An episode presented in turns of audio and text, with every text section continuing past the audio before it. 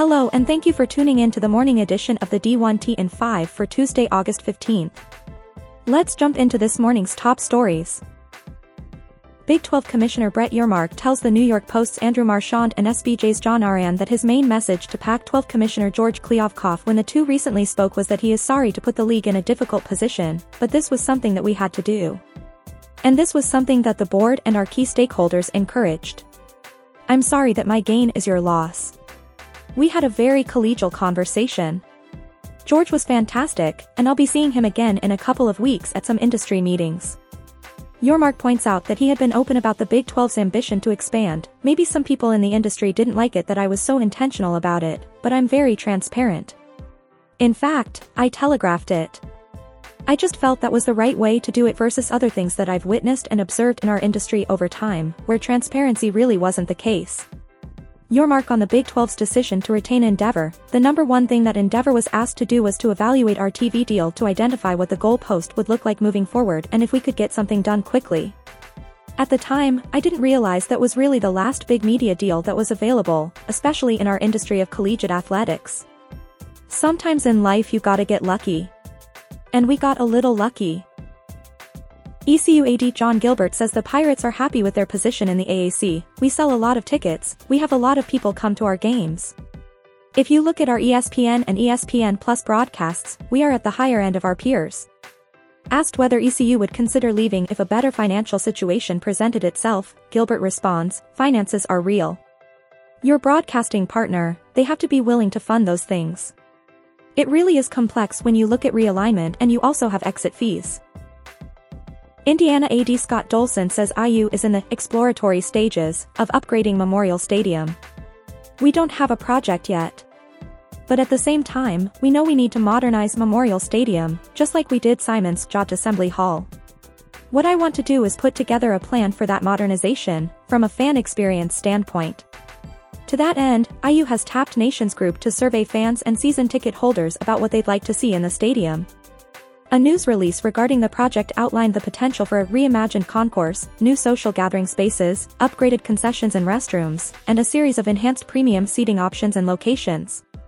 Dolson stating, I think the overall existing structure is strong, but I think at the same time, as we get feedback and the project comes together, I think modernizing it will be up to how large the project ends up being.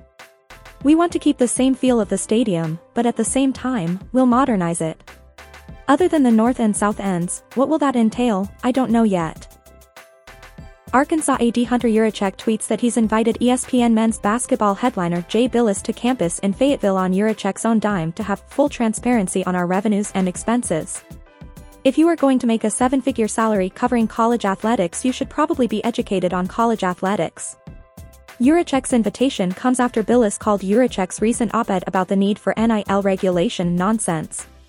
Billis was quick to respond, I've been there, and loved it. What a fabulous place. I didn't sense poverty, nor the end of college sports around the corner. But, if that is indeed the case for you, Division 2 or 3 is open to join. Somehow, I doubt that is a serious consideration.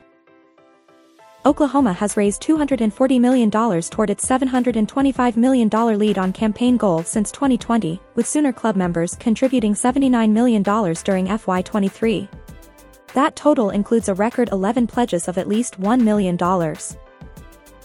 Best-selling author James Andrew Miller joins The Ringer's Brian Curtis and David Shoemaker to discuss the state of ESPN and what comes next after the Penn gambling deal.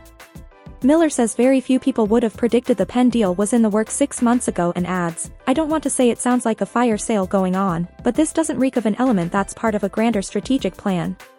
It seems like a one-off, almost done in haste and with a partner that you would never have expected them to be in business with. Miller also indicates he does not detect a grand strategic plan guiding ESPN's actions right now. It turns out this conundrum that ESPN is facing is actually really difficult to navigate. It's financial, it's cultural, it involves the behavior of consumers.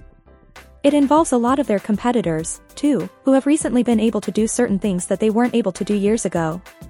When assessing the state of ESPN overall, Miller remarks, Look, I don't want to overdramatize it, but think of the cable bundle as like a cancer inside the ESPN organization, and what's going on right now with this gambling deal. It's almost like ESPN is receiving a stem cell transplant, just to push the metaphor a little bit more, as we watch.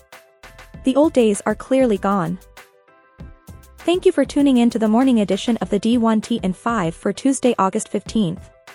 We'll see you back here this afternoon.